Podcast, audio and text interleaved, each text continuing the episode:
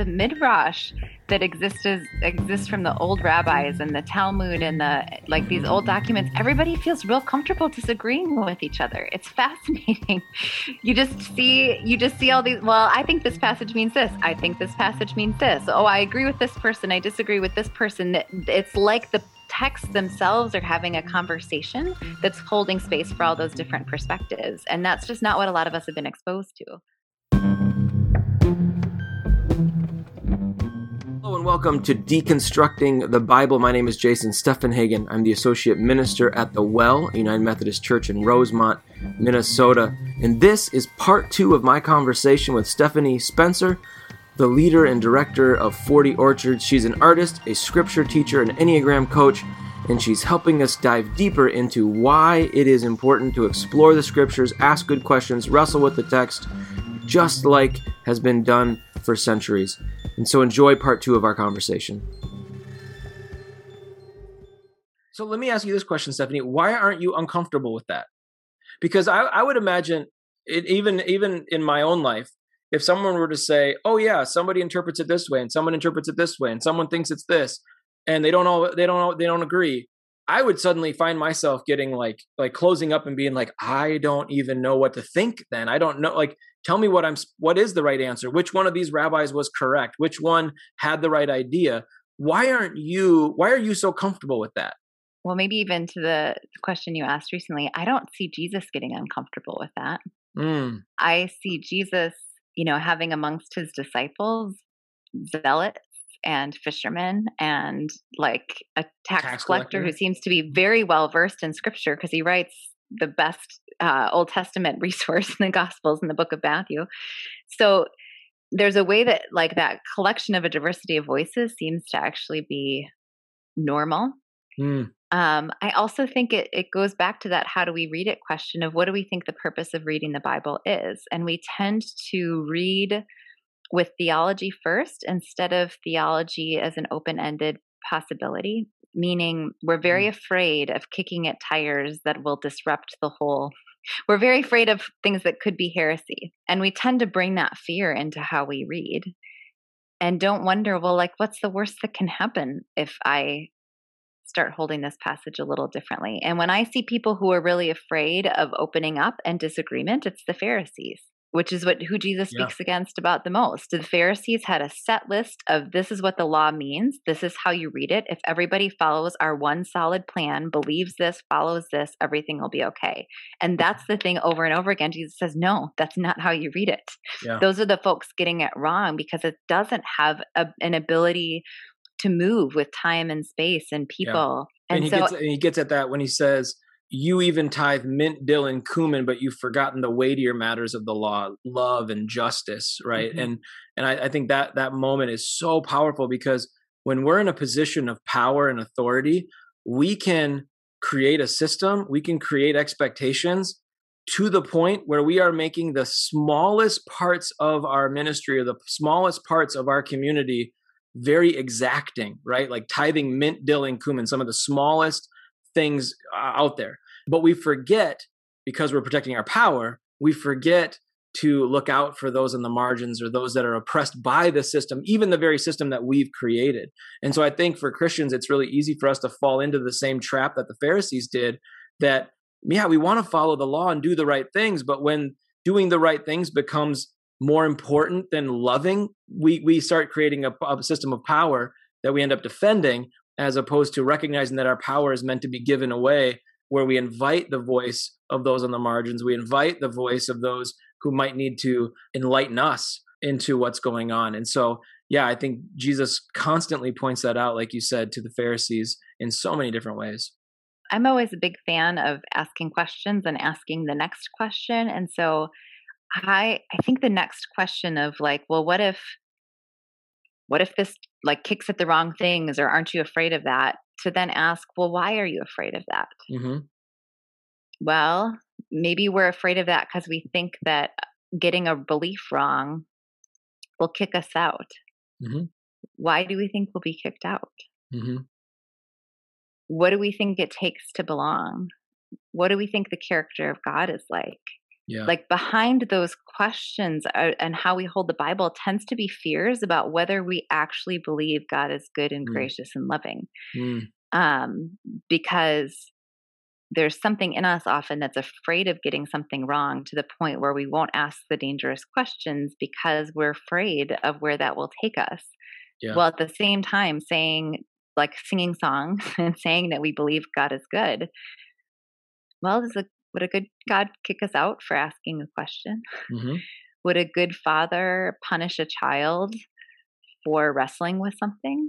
Right and I think that's a part of the story that came before. And we tend to spend a lot of time in the Old Testament as we see that Israel, like the names matter. That's part of how we study is we'll say, let's translate yeah. names, not just transliterate names. Mm-hmm. So when we think about the people being called the children of Israel, Israel gets his name in Genesis 32 by wrestling with this man angel God figure along the side of a river because Jacob has struggled with his identity his whole life. And so he's at this threshold and he wrestles and wrestles and wrestles at this threshold because he's about to see his brother again and he's going to step back into some things that he left behind. So let me let me just pause and give some context for those that have no idea what you're talking about. So there's Abraham, his son is Isaac, and then Isaac has twins, Jacob and Esau. Esau is the older one, but Jacob steals his birthright and then in stealing the birthright or the inheritance, he runs away and he's gone for years, at least 14 years, maybe even longer. And now he's finally taking the courageous step to cross the river back into his family's land. He's going to confront his brother Esau for the first time since stealing his birthright. But on the verge of crossing the river, he has this moment of wrestling with, like what Stephanie said, this angel, God, man person and he's demanding a blessing, which is what he stole from Esau. I mean, you and I have actually had a scripture circle about this, and it was amazing to talk about. But he stole a blessing, and now here he is wrestling with God, demanding a new blessing. And in that process, they have this great wrestling match. And so then, Stephanie, now tell us what happens. Yeah. So in that wrestling match, that man angel God figure then says, Well, what is your name? And he says, My name is Jacob. Mm-hmm. And and then his reward for finally for saying his name is that the figure says, "Your name will no longer be Jacob; it will be Israel, for you have um, had power or wrestled with man and God and have prevailed." Mm-hmm. So Israel's name means one who wrestles with God and with humans and is able. I love that. I and, love that. And to think that this is then the name given to people of faith. That and the other name given to people of faith is Hebrews. Mm-hmm. Hebrew, it comes from the Hebrew word, again, if we translate it, it's from Ivri, which means to cross over. Mm. So the name in the Old Testament narrative, people of faith are called God wrestlers and crossoverers. people in transformation, people that are going through something. Process. Process. Yes. And to say, okay, interesting that they're not called people of certainty, people of mm. uh, doctrine, people of like, how would we define people of faith today? What do we use to define whether someone is in or out? And I mean, they, say, they don't, they're not even called righteous, right? Their name isn't no. the righteous ones or the perfect ones or the, no. or the just ones. Like, they're the processors they're the they're the wrestlers they're the doubters you could probably even say. They're the question askers. Because yeah. what's in what makes you in if you want to have an in and an out is wrestling. Mm-hmm. because then you're engaged. You're if you are engaged in this transformative process with god that is the mark of faith. Sometimes engagement looks like you know praising but sometimes engagement looks like getting like the word for wrestling in that passage in Genesis 32 is actually like the it comes from the idea of getting dirty, like being down in the dirt. Yeah. That's sometimes what it looks like to engage. So let's engage. Right. Well, and I love that that imagery. And so I guess in a way we're doing a little midrash with this, right? Like, how do you read it, and what does it make you feel, and how you know what are you thinking about it? Because if I think about that idea of getting down in the dirt and getting dirty and wrestling with something, that's not always fun. And mm-hmm. sometimes the dirt is where there's pain and there's uh, I have to strip away all that I'm trying to hold up as perfect. That that can be hard sometimes. It can be painful. It can be a loss of identity, or it can be maybe pulling away a false identity to actually get down to the real one. And then it also made me instantly remember the moment that you talked about the Bible coming alive for the first time was in a season where things weren't perfect and you were drawn to the scriptures and reading a psalm every night. And so there's something transformational transformational about those hard moments and about getting in the mud or about being in the mud or being in a hard space um, that it, it, it draws you into the possibility of transformation if you're willing to get down there and actually do it or go mm-hmm. through it. Mm-hmm. And then, I mean, I love what you said there because it the the name of the river that he's by is the river Yabuk, which when we're looking at the Hebrew is also fascinating because there's this whole play on the Jacob's name because his name is Yabuk and it's so the river is sort of related to his name, but it's also it means emptying. Mm. So he's wrestling at the threshold of emptying and he's by himself and he gets this name of God wrestler and then he crosses over becomes a Hebrew mm. to meet his brother again and to move towards reconciliation and to move towards living into this future blessing that he is meant to live into but had a whole roundabout messy story to get there. I mean it's almost like you could say the story of Israel the name Israel, the person Jacob who becomes Israel, the story of us as humans is a journey towards maturity. And it requires being willing to strip it away, being willing to question, being willing to wrestle, being willing to be self emptied so that there's room to be poured into, room to be filled up, so that we can start to see things with love and justice and generosity and hospitality and become the type of people that that that work with God right? And and and and sometimes wrestle with god and continue to do so but that we are now participating in this new way of being but it takes all of these steps and and those aren't steps towards something negative they're actually steps towards maturity mm-hmm.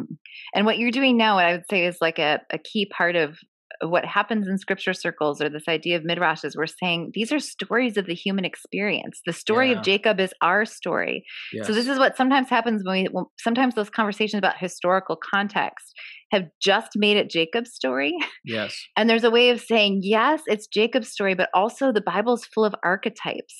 There yeah. it's full of humans who have had experiences that are our experiences, that are things that are paralleled within the text they happen over and over again. And then in our lives, they happen over and over again. And we can find ourselves there and we can find comfort and direction and discernment when we look at the stories that way and say, oh my gosh, yeah, I've been by that river. Yeah. But I don't yeah. feel like I prevailed. I think I went back. Right. Or, right. okay, let's try again. yeah. Yeah. And, and you asked the question, you know have you ever been by a river like that have you ever been in a time of wrestling and questioning and doubting and you've ever felt like the direction that you're about to go is completely foreign to where to who you've been all your life you know and oh, and then and then asking the question how does that make you feel? What what what what what rises up in you? Do you want to retreat? Do you want to run? Do you think that god is really partnering with you or do you think that god has left you? Like all these different questions and feelings and emotions arise because it's not just Jacob's story, like you said, it's our story, like you said, right? Like we right. are we are Jacob in that moment. We are Israel. And, and that's where like I love, I think it's Rob Bell who talks about the Bible is a book about what it means to be human. And I would say like human in relationship to God, ourselves, others, and creation. That idea of shalom, this this right relationship with kind of on every level. And so um, yeah, what does it mean to be human in relationship to God as we are moving through this life. Um, and I think that's what the Bible is truly speaking to. It's not just doctrines, it's not just rules, it's not just the answer book, and it's not just a history book or a scientific textbook. It's something much more dynamic if we allow it to to breathe and if we learn how to study. You know, like you're you're giving a gift by like defining the name Jacob, defining the name Israel, defining the name of this river, and attaching context to all of that. I mean, that's not something that we normally just sit around and like open our Bibles and read on a random Tuesday morning is like, oh, Israel. Yes, I know exactly what that means. We just think it's the name of a country or a person, but it's not. It, it's so, it's so much deeper than that. Mm-hmm. And those translations, I mean, translators aren't being intentionally bad. either. It's just right. that all translation is commentary. And that's one of the things we talk about mm. is like is actually recognizing so much of what we do is commentary. We just don't recognize it as such. So translators having to take an ancient Eastern language and make it into a modern Western reader's like ability to understand it. And that doesn't happen. I mean, and anybody who knows another language, right? How easy is it? Sometimes you run across a word in Spanish where you can't really translate it in English. It's not, it doesn't have right. a parallel or it doesn't sound the same or roll off the tongue in the same way. It's really natural to miss some of those things. So to just slow down yeah. and to say okay let's look at this word by word let's think about and and the, the language functions so differently too because hebrew is a verb based language so all the all of the nouns go back to verb like three letter root verbs mm. which means there's this sort of flowing activeness to it and those root verbs by their nature of how hebrew functions mean multiple things. So yeah. a translation into English has to make it has to pick one of those words. Right. But in Hebrew, you'd be able to hold all of the words because you would know it means multiple things. No one would have to tell you that it means multiple things. You would know that and you would sort of feel that differently than we feel it. So, a good part of what we're doing, we're translating and we're also just like slowing down. Yes. Saying, all right. For instance, a really good example of that is the word Shema. Mm-hmm. Jesus quotes the Shema um, of Hero yeah, Israel, the Lord your God, Deuteronomy 6, 6 yep. 4. Well, the word here, Shema, it also means obey. It's used a lot in the book of Deuteronomy. Most of the time, it's translated as obey. Do we read those verses differently when we translate them as hear? The word obey a lot of times has hooks for us and we hear it a particular way. Now it's connected to the word hear for a reason because like I have kids there's a they're not all hearing is the same hearing right i i know if they heard me if they follow through on something yes. i've asked of them and so ultimately, obeying is hearing, but actually, hearing is a better word to start with because hearing makes that a very relational word. It's a yeah. very, obeying isn't about me dictating to you and you following the rules. It's have I listened to the guiding force that loves me? And in that listening, am I following through on what I have heard? I love that you said it's inviting. Oh, I love that word. It's inviting you into the relationship as opposed to you taking a subservient role in this dynamic, which would be so important understanding where that Deuteronomy passages is, is coming out of.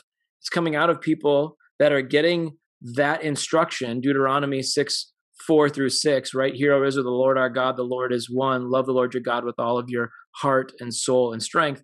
They're coming after 400 years of slavery where obeying was not hearing or listening it was simply doing. There was there was no humanness to their obedience because they were slaves.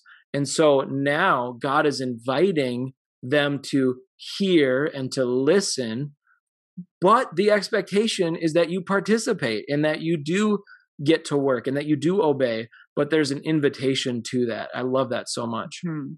And quoting that makes me think of another sort of like why Christians might do this or why I might feel comfortable with it because there's this subtle thing that happens in Mark 12 where Jesus is in this conversation with the scribe about what is the greatest commandment. Same conversation he was having um, in Luke 10 that led to the parable of the Good Samaritan. But in this case, it's somebody who has a better question. And it's interesting to notice when Jesus answers a question with an answer, mm-hmm. when Jesus answers a question with a question, and when Jesus answers with a parable, and what's going on in the asker of the question for how Jesus responds.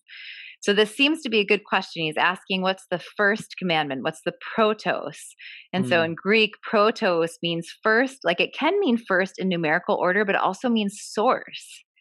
Mm. So this is a scribe who has written and rewritten and rewritten all of the laws. Tell me, Jesus, what is the beginning? What is the source? What is the first? What is core? Yeah. in all of what's come before. Yeah. And what's Jesus, the what I love the idea. Like I, I can't remember the the writer who says this, but like what is the ground of this whole thing? Like what yes. holds this all up, right? What's the source? I love that. And they have a conversation about the Shema and the hero Israel. And then Jesus says, I should I should make sure I get this right for how he says it because as we compare to what you were just saying in the Shema, we sometimes miss this because we don't read Deuteronomy alongside Mark 12. Whereas the here, a scribe would hear this because they know they know Deuteronomy 6. They've written Deuteronomy 6 in the scroll. They would hear something that Jesus does here that we don't tend to hear. So Jesus answered in the first of all the commandments is Hear, O Israel, the Lord our God, the Lord is one, and thou shalt love the Lord thy God with all of thy heart, soul, mind, and strength. This is the first, this is the protos commandment. If we read that in Deuteronomy 6, which is clearly what he is quoting, thou shalt love the Lord your God with all of your heart, your soul, and your might. Yeah, mind was left out. Wait a second, Jesus. You just added a word to the Torah. What's going on there? Context has changed. So Jesus is talking to a Greek audience. Deuteronomy is talking to a Hebrew audience. In a Hebrew audience, the lev is your heart, and your heart is the seat of your decision making. So your heart, the seat of your decision making is therefore in control of both your emotions and your mind because you make decisions from both. So it is one word for both things. Yes, love. it's heart and mind. Love the love the Lord yes. your God with all of your love, all of your soul, nefesh, and all of your strength, moed, or might, or greatness is actually a better, good word for that.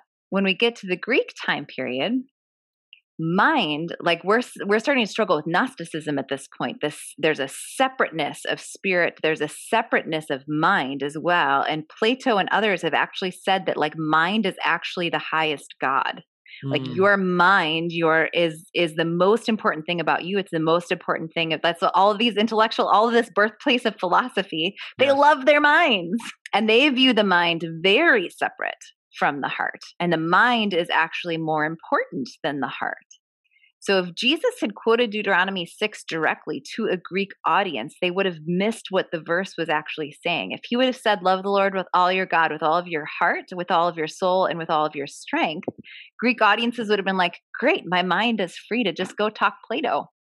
Right, right. Or they would have just dismissed him altogether and said he doesn't know what he's talking about because he didn't mention the mind, which we all know is the highest form of intellectualism and and and the highest form of what it means to be human. So this Jesus guy doesn't need to be listened to. He includes it, which then we could say either Jesus doesn't know his Bible very well, which we, I think we doubt is true, and he's misquoting it by accident, or he intentionally adds that word because it matters for the context of the conversation and who he's yeah. speaking to. In which case, we could actually say Jesus is practicing, practicing midrash with Deuteronomy yes. 6 5 and 4 and 5, these very important verses, and saying, as we have this conversation now, it's important that we talk about the mind because yes. that's included in these verses. It's implied in these verses, but let's talk about it here. And these verses aren't just like kind of important verses. These are like the two verses in the in the Hebrew scriptures in the Old Testament that they are instructed to write on their doorposts they are instructed to carry them with them, to teach their children to say before they leave their home, say when they are walking on the street, say when they enter their home. I mean, it is so impactful to this community that it's it's kind of like John 3:16 to most evangelical Christians. Like the first verse that you memorize is John 3:16 so you can learn about salvation. Um, the first thing you would have taught a, a, young Jewish child would have been the Shema, Deuteronomy 6, 4 through 6. You would have taught them that instantly. And, and part of the evidence for that, and this is just my own fun anecdotal evidence, when my sister in law and brother in law moved into their home in Memphis, there was something attached to their door frame. And they had no idea what it was. They unscrewed it, they opened it up, and guess what it was? It was a scroll of the Shema because the previous owners were a Jewish couple that literally took this verse and put it on their doorframe, just like it says to do in Deuteronomy. So it's still a commonly so practiced primary. thing. It's called a mezuzah, and you can buy them all over in um, uh, in Israel. It's you put a mezuzah near your door, and you yes. have a little scroll with Deuteronomy six four inside of it. So this would have been things that every single person at that time, and still to this day, would have known like the back of their hand, like the first thing they would have ever memorized. They would have said it every day. And so here Jesus is adding to it, tweaking it. I mean, this could have either been the most revolutionary, amazing idea or the most offensive idea in Israelite history. Right. And we can sort of then ask his own question back to him. How is he reading it? What is he showing us about how mm-hmm. he is holding the scriptures? Yeah and and what that oh there's something different than quoting it directly. There's something to understanding the core of what is being said yeah. and appropriately translating that forward to our context so that we understand the core of it. That's different than quoting it. So like if we're taking this now a step further and putting it into our own context which is what a good midrash would want to do one way that i would put it is so we have this this Hebrew understanding of the Shema, love the Lord your God with all of your heart, that the the the place where you discern things, right? Heart, mind, passions, emotions, all of it, as well as your soul and as well as all of your strength or your greatness. Then Jesus says, love the Lord your God with all of your heart, mind, soul, and strength. He adds to it. And I think what what we're getting at here is you could almost summarize it by saying with the fullness of your being, with everything that makes you you your strength, your soul, your heart, your mind. And now, in our context today, in the 21st century, where we have taken the human being and we have like pulled the human being apart into all of these different layers, basically, I, what you could potentially do is say, take every single thing that identifies you your sexuality your gender your you know um, your occupation every single thing that you get an, an identity from that should be used towards love. Like all of that should be used towards loving God. And then, like the second commandment, loving others. And so there isn't a single part of you that you get to leave on the shelf. Just like the Greeks weren't able to leave their mind on the shelf over here to use for whatever they wanted, the entirety of your being is to be put to use for love. That's how I would like take it to our our context today. Hmm. And then and to say gosh, and that starts with hearing. Right. We like like the love actually then begins in both cases. What doesn't shift is that love begins with hearing. And how do we position ourselves to hear and therefore position ourselves to love with all mm. of who we are and to love wow. God in this way and then to love our neighbor as ourselves and to say this is the protos, this is the core of who we're meant to be. Just as the people heard that um, in Deuteronomy as they were about to cross over into the promised land from the wilderness. So, Deuteronomy's context is a group of people who have been living on manna for 40 years, who are about to have pomegranates for the first time, and who are about to fight battles and look for a place and settle. And they're being instructed to hear and to love. And they're being reminded of what justice looks like and go live in this way in this land you are headed to and how can we keep doing that how can we yeah. keep living like thinking about how to love in the new context as we cross to new contexts Oof. which goes all the way back to the name of israel mm-hmm. crossing the river into a new context with a new name with an invitation to participate in the process and to always be in motion and here it is in the shema here it is in jesus and here we are today still doing the same thing, asking the question, what does it mean to be human right now? How are we holding our power? How are we creating room for our own listening, whether it's listening to the Spirit, listening to the Word of God, or listening to the voice of those on the margins who are often voiceless in our communities? And how can we create room to hear from them how the systems are working or not working, how the way in which we've structured things is working or not working, and are we really doing that? What you know, there's there's a challenge in that to to, to us today that is coming straight from the New Testament and straight from the Hebrew Scriptures. Wraps up part two of my conversation with Stephanie Spencer, the leader of 40 Orchards. And I'm excited to invite you back next week as we conclude our conversation with part three, where we're going to be exploring even further what it means to love the Lord our God with all of our heart, soul, strength, and mind, and to love our neighbor as ourself. So thank you for joining us. We look forward to continuing the conversation on deconstructing the Bible next week. Thanks.